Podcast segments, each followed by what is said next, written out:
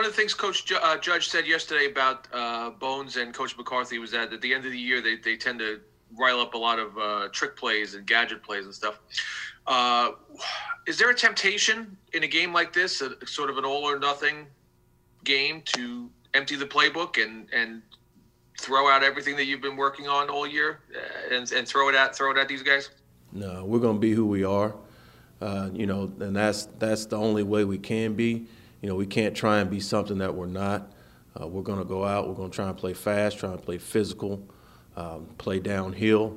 We know who they are.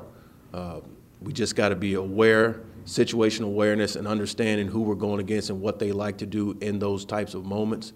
Um, you look at Bones over the years; he's done a heck of a job. He's a heck of a coach. Uh, he does a good job of preparing his team uh, schematically, and they play hard for him. And uh, you can see the growth from the difference of, uh, from the beginning of the year to now. It's it's a different group. So we just have to go out and be who we are, and we have to make plays. And that's we have to be at our best when our when our best is needed. And that's going to be this Sunday. We got to play our best game. Period. I'm curious. We haven't really seen much from Jabrill in the return game a lot lately. Uh, how much of that is just circumstances, and how much do you want him maybe to be more aggressive? Like you're, you're look, you guys, you know, offensively, you haven't scored a lot of points this year. Do you want to try and have him be able to make some plays? And do you try to, I don't know, I don't, I don't know force is the right word, but push it in that direction a little bit? Yeah, we, you know, I've, I've told you guys this before. We're not, as returners, I, I tell our guys not to chase plays. You know, we're going to let the plays come to us. And we, we get those opportunities, we just have to take advantage of them.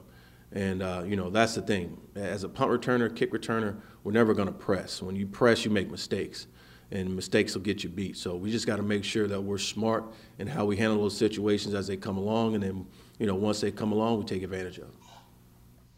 Appreciate it. Hey, Thomas, Happy New Year. Same to you, Paul. Thanks, thanks. When you look at um, um, people analyze the free agents class this team had with you know uh, um, uh, Fackrell and Martinez and, and Bradberry. You know, uh, Graham Gano was a free agent, right? And uh, you kind of it seemed like such a natural, easy pick, but nothing is natural or easy in the NFL. So the fact that you have him, and of all the things you need to worry about on a daily basis, he's probably very low on the list. I would think. Absolutely. Absolutely, it's it's been uh, it's been a joy to have Graham. You know, obviously we've had a history before, and he's doing exactly what he's done before. So, uh, you know, he's the he's a consummate professional. He comes out every day to work, um, and he, and he's been a bonus for us definitely. And uh, you know, hopefully, we can we can put ourselves in a situation where we can have some more success in the future. That last game against the Cowboys, you guys aren't hanging in close. Um, I don't know if you've ever seen a guy hit 350 yarders, have you? Yeah, I, would have to really go back and search. That's a that's a heck of a feat. I mean, I, I don't think I have. Uh, that's I'm sure I'm sure it's some kind of record or close to one anyway. I mean, that's a that's a pretty incredible feat.